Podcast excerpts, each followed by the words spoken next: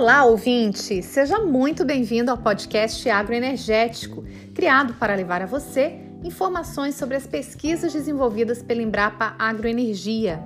Eu sou a jornalista Irene Santana e hoje vamos conversar sobre um tema muito interessante: as microalgas e suas potencialidades.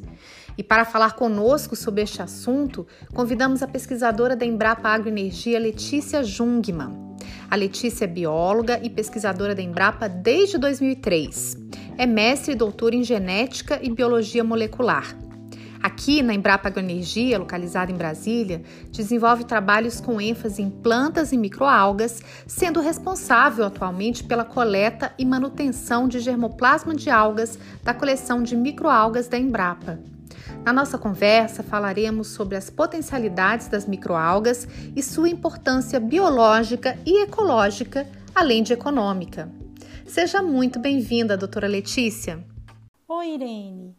É um prazer estar aqui com você no nosso podcast agroenergético e poder falar um pouco para o nosso público sobre o potencial de uso das microalgas para a produção de bioprodutos e biocombustíveis. Então, para começar, Letícia, explica para os nossos ouvintes o que são as microalgas, onde elas são encontradas e por que você decidiu começar a pesquisá-las. As microalgas são organismos microscópicos que não podem ser vistos individualmente a olho nu e que são cosmopolitas, ou seja, podem ser encontradas em uma grande variedade de ambientes naturais que vão desde sedimentos a ambientes aquáticos diversos. Esses ambientes aquáticos podem ser rios, lagos, lagoas naturais de água doce, lagoas salinas e o próprio mar. Elas estão presentes também em ambientes aquáticos artificialmente produzidos, como lagoas de estabilização de efluentes e até mesmo dentro das nossas casas. Algumas vezes podemos observar o crescimento de biofilmes formados por microalgas em áreas mais úmidas dentro de casa, como por exemplo vasos de plantas e até mesmo nos reservatórios de água de cafeteiras que ficam parados com a água parada ali por um determinado período. Esses biofilmes, quando eles começam a se desenvolver, são formados por microalgas.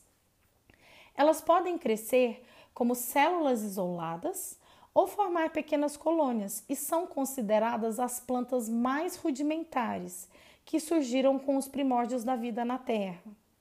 Existem as microalgas eucarióticas, que apresentam um núcleo compartimentalizado dentro das suas células, e as cianobactérias, que são bactérias que adquiriram a capacidade de realizar fotossíntese e não apresentam núcleo compartimentalizado.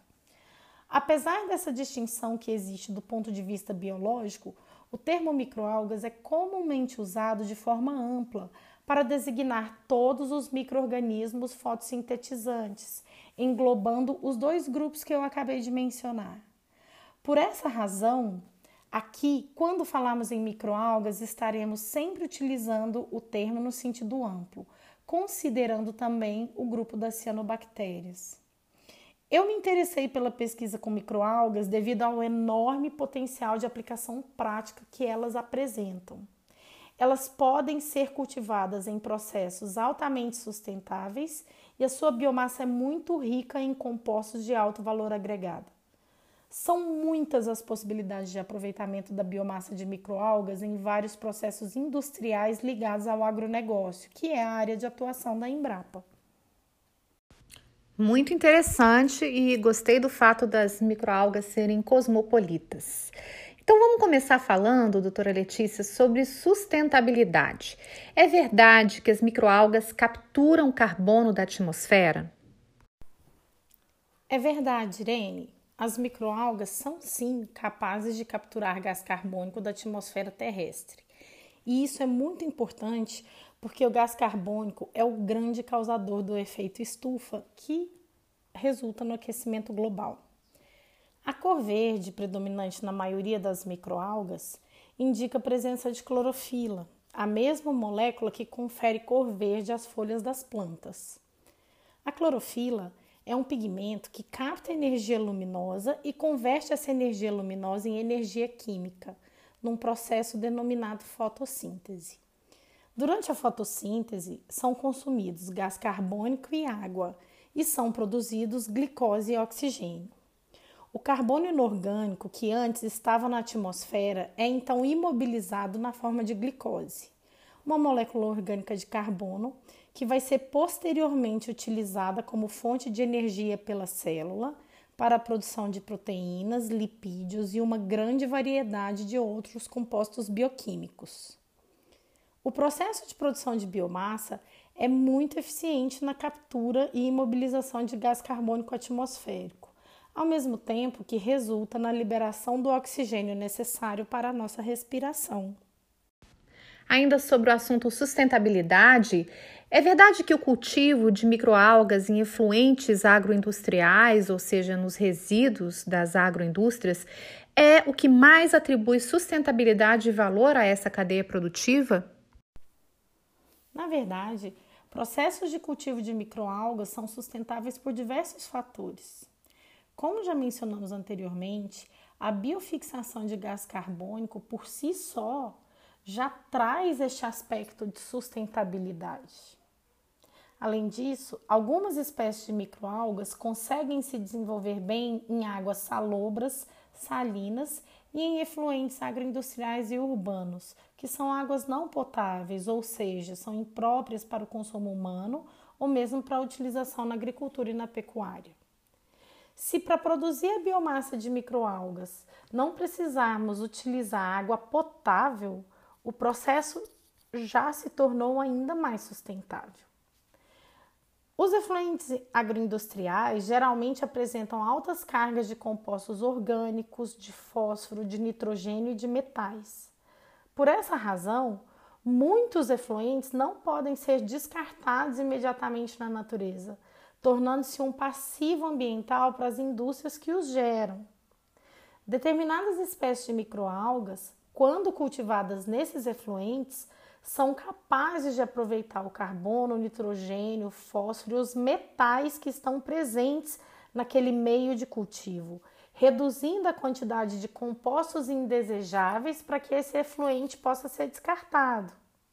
A remoção desses compostos não é completa, mas é possível observarmos uma redução considerável de componentes que antes inviabilizariam o descarte. Esse processo é chamado de biorremediação e algumas microalgas são bem eficientes em fazê-lo. Se aliarmos a esta prática né, de cultivo em efluentes a fixação de gás carbônico, a sustentabilidade do processo é altíssima. Com certeza. E microalga também é nutrição, não é verdade? Quais são os usos na alimentação humana e animal? Apesar de o consumo de algas ser uma prática mais recente e menos difundida no mundo ocidental, países do Oriente já utilizam as algas há muito tempo na alimentação humana. E aqui eu estou falando tanto de macro quanto de microalgas, que são muito consumidas em países como o Japão e a China. Por essa razão, esses países têm uma tradição de produção de biomassa de macro e microalgas para consumo alimentar. Basta nós olharmos para a culinária japonesa que é tão difundida no Brasil. Mais recentemente, o Ocidente tem incorporado essa prática de utilização de macro e microalgas na rotina alimentar, porque a biomassa das algas é muito rica em compostos de alto valor agregado que fazem muito bem para a saúde. Microalgas são fontes importantes de carotenoides, compostos antioxidantes naturais que nós precisamos obter por meio da nossa alimentação e que fortalecem o nosso sistema imune. As microalgas produzem também óleos com qualidade alimentar importante, ricos em ômegas 3 e 6, e servem ainda como ótimas fontes de proteínas. Mundialmente, as microalgas mais consumidas como suplemento alimentares humanos são a clorela e a espirulina, que no Brasil hoje são facilmente encontradas em diferentes formatos nas casas de produtos naturais.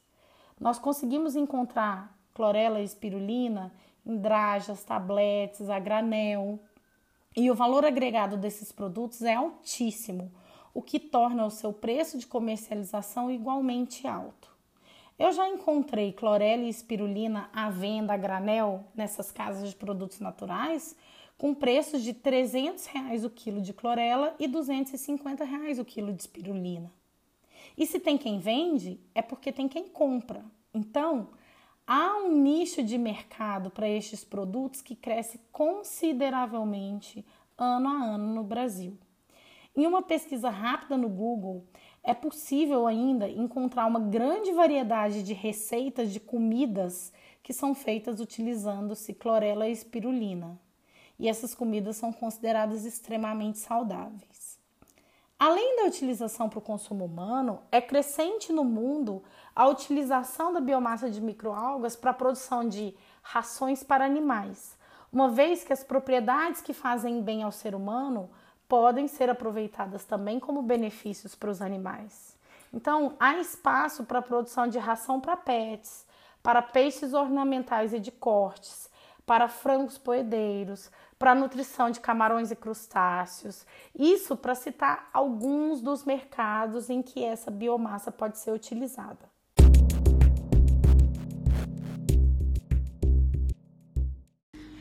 Agora conta para os nossos ouvintes a história da NASA.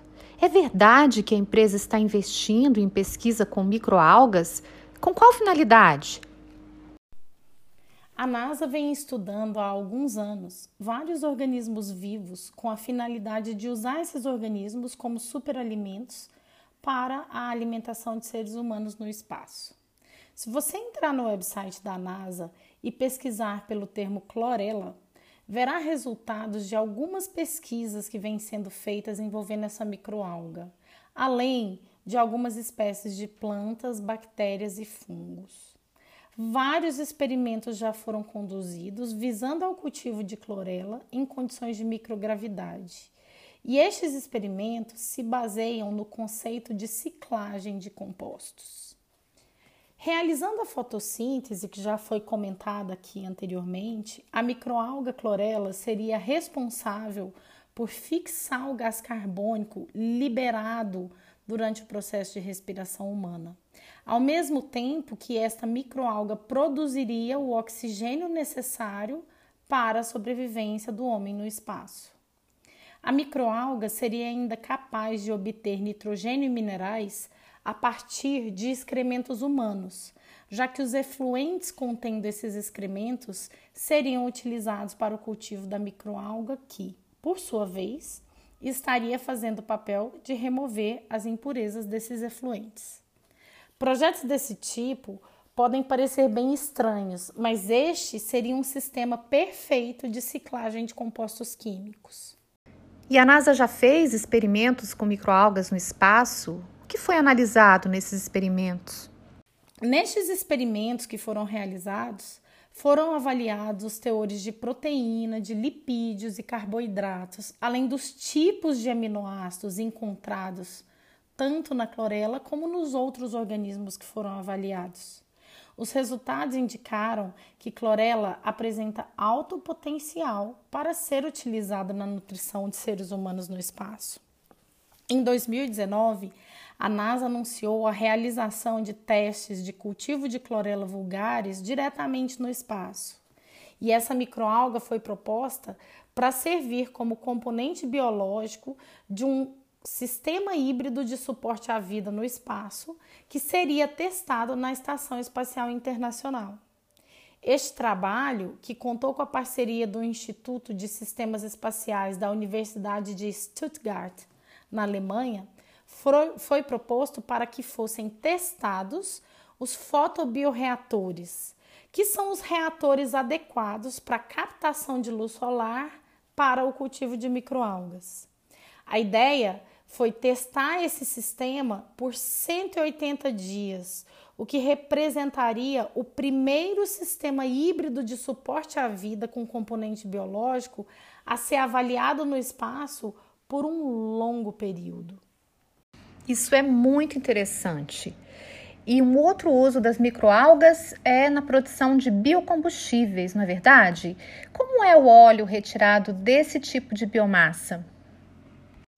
Sim, Irene. as microalgas podem ser utilizadas para a produção de biocombustíveis sim. Algumas espécies produzem grandes quantidades de óleo, chegando a superar a produção por área das plantas oleaginosas mais produtivas.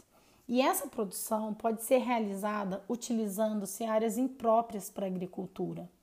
A ideia central seria produzir biodiesel a partir do óleo de microalgas, mas estudos mais recentes mostram também que as microalgas podem ser utilizadas para a produção de combustíveis de aviação.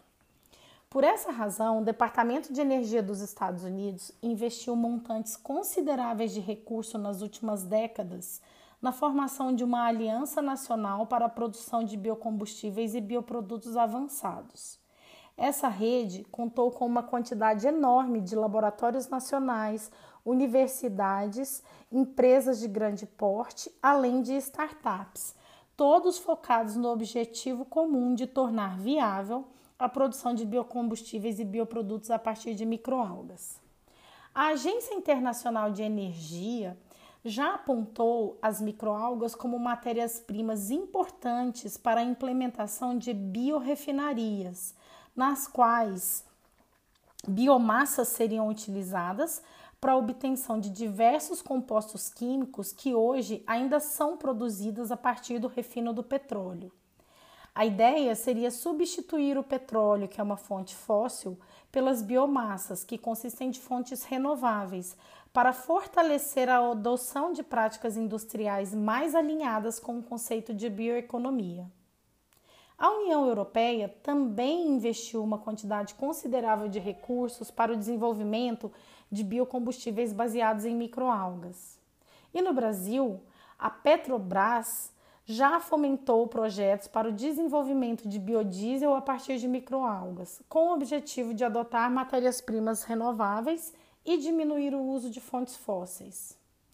Esses processos de produção de biocombustíveis a partir de microalgas ainda não se mostraram economicamente viáveis, mas muitas pesquisas estão sendo realizadas para minimizar os gargalos tecnológicos e reduzir os custos, com o objetivo de estabelecer rotas de produção passíveis de adoção pelo mercado. Eu costumo comparar este processo com o processo de estabelecimento da cadeia produtiva de etanol, que é o álcool, a partir da cana-de-açúcar, que ocorreu no Brasil na segunda metade do século passado. Para que chegássemos à situação que temos hoje, com quase 100% da nossa frota de veículos de passeio contendo motores flex, os primeiros passos tiveram que ser dados lá atrás. Então, quando falamos de biocombustíveis de microalgas, estamos falando de uma revolução tecnológica que está sendo promovida nesse exato momento e cujos resultados só serão percebidos pelo consumidor final daqui a alguns anos. Recentemente, o governo federal lançou o Programa Nacional de Bioinsumos. Um dos objetivos é aumentar a oferta de matéria-prima vinda da biodiversidade brasileira. Doutora Letícia, como as microalgas podem se encaixar neste programa? O Programa Nacional de Bioinsumos foi lançado em maio de 2020 pelo Ministério da Agricultura, Pecuária e Abastecimento e tem como foco o aproveitamento do potencial da biodiversidade brasileira para reduzir a dependência dos produtores rurais em relação aos insumos importados e ampliar a oferta de matéria-prima para o setor agrícola. A partir de microalgas, é possível, por exemplo, produzir biofertilizantes que funcionem como condicionantes do solo ou que contenham extratos ricos em fitohormônios, que são moléculas que estimulam o crescimento vegetal quando utilizados em aplicação foliar. Estes biofertilizantes podem resultar em maior produtividade agrícola, reduzindo os custos de produção, além de representarem uma diminuição do uso de fertilizantes fósseis ou de insumos importados de outros países. É possível também produzir rações animais para a promoção do aumento da qualidade nutricional dessas rações, como nós já mencionamos anteriormente. A Embrapa tem conduzido projetos nessas duas direções. Nossa equipe já conseguiu estabelecer uma rede de parceiros para avaliar microalgas isoladas de diferentes ambientes da biodiversidade brasileira para a geração desse produto.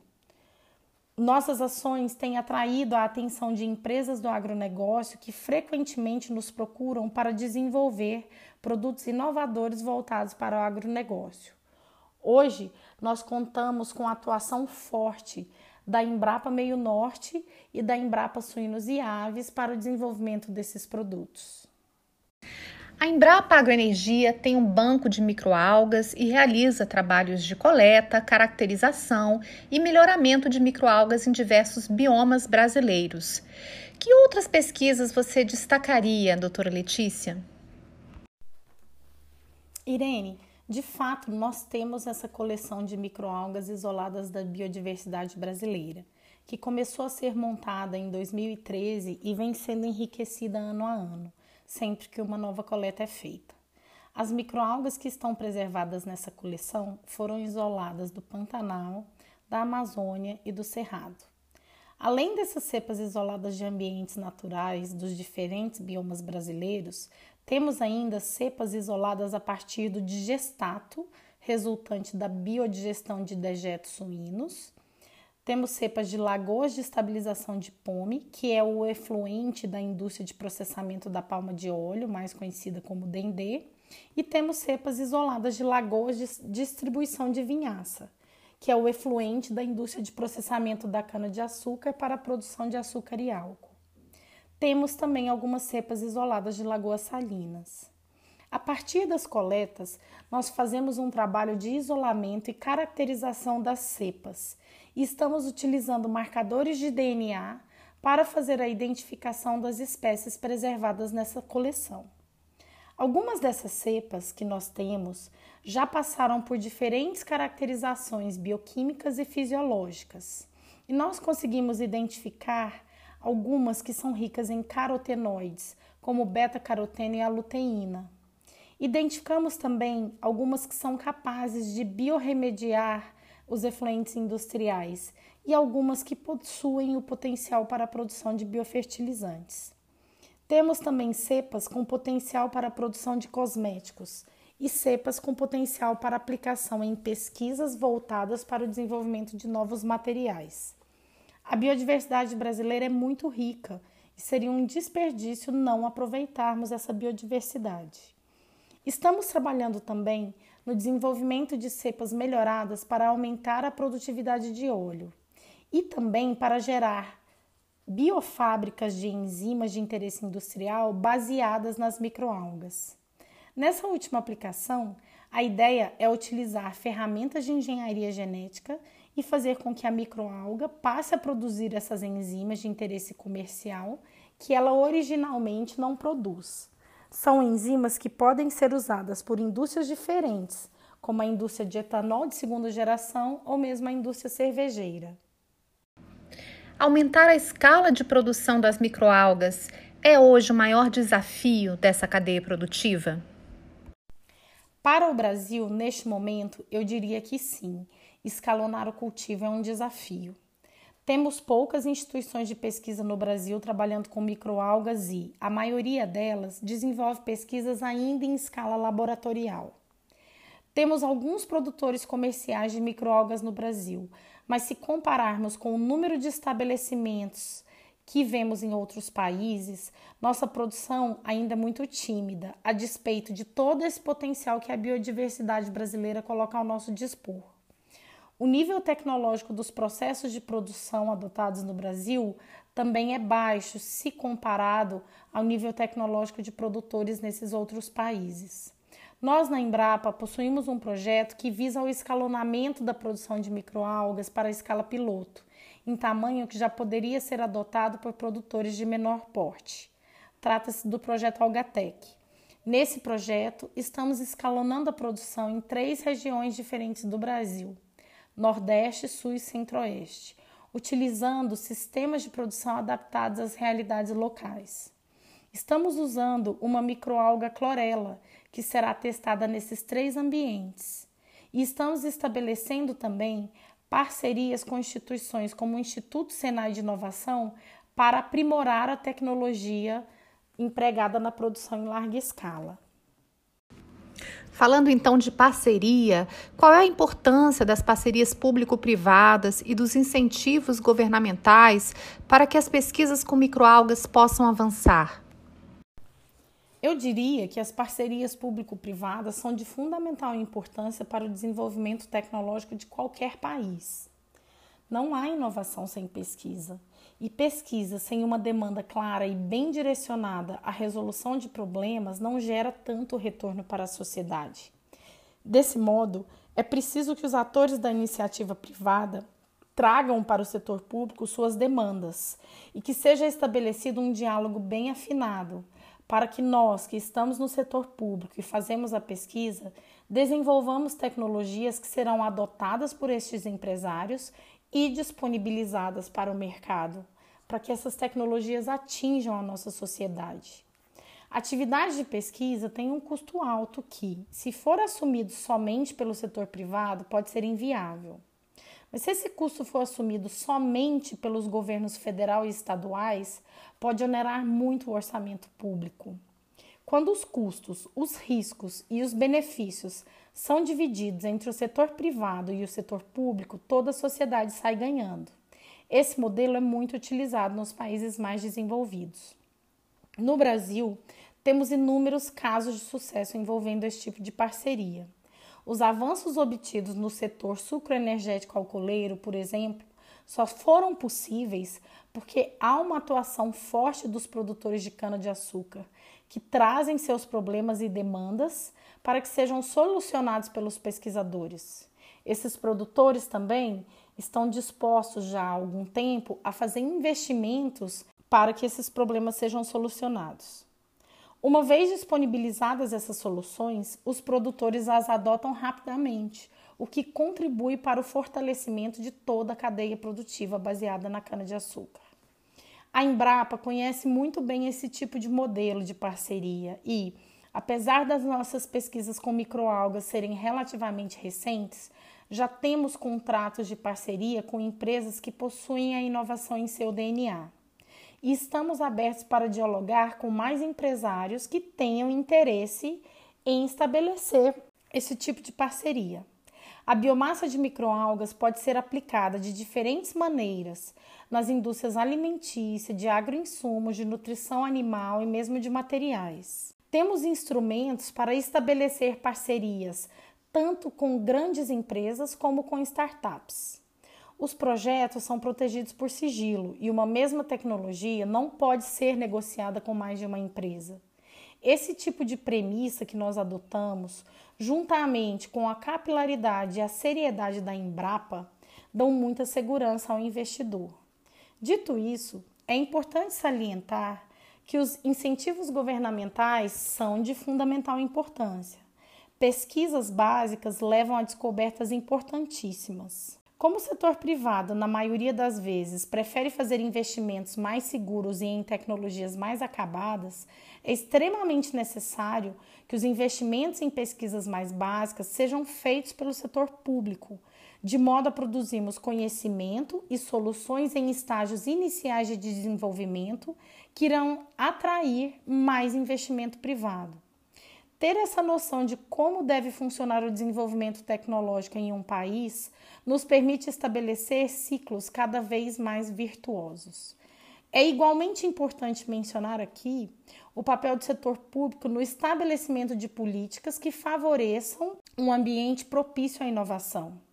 Oferecer incentivos fiscais, como vemos na Lei do Bem, criar programas de Estado, como o recém-lançado Programa Nacional de Bioinsumos, foram passos importantes para que o Brasil explore melhor a sua diversidade em benefício da sua sociedade, por meio da realização de pesquisas. Temos que olhar para essas ações, observar os impactos positivos e entender que temos espaço para criar um ambiente ainda mais favorável para o nosso desenvolvimento tecnológico. Nós agradecemos muito a participação da pesquisadora da Embrapa Agroenergia, Letícia Jungmann, no nosso podcast Agroenergético. E se você, caro ouvinte, quiser saber mais sobre as pesquisas desenvolvidas com microalgas, é só entrar em contato com a doutora Letícia pelo e-mail leticia.jungmann.embrapa.br. Jungmann com dois N's no final. Vou repetir leticia.jungmann, com dois N's, arroba embrapa.br. Também convidamos você a visitar o nosso site www.embrapa.br agroenergia e as nossas redes sociais no Instagram, Facebook, Twitter e LinkedIn. Espero vocês no nosso próximo podcast. Até lá!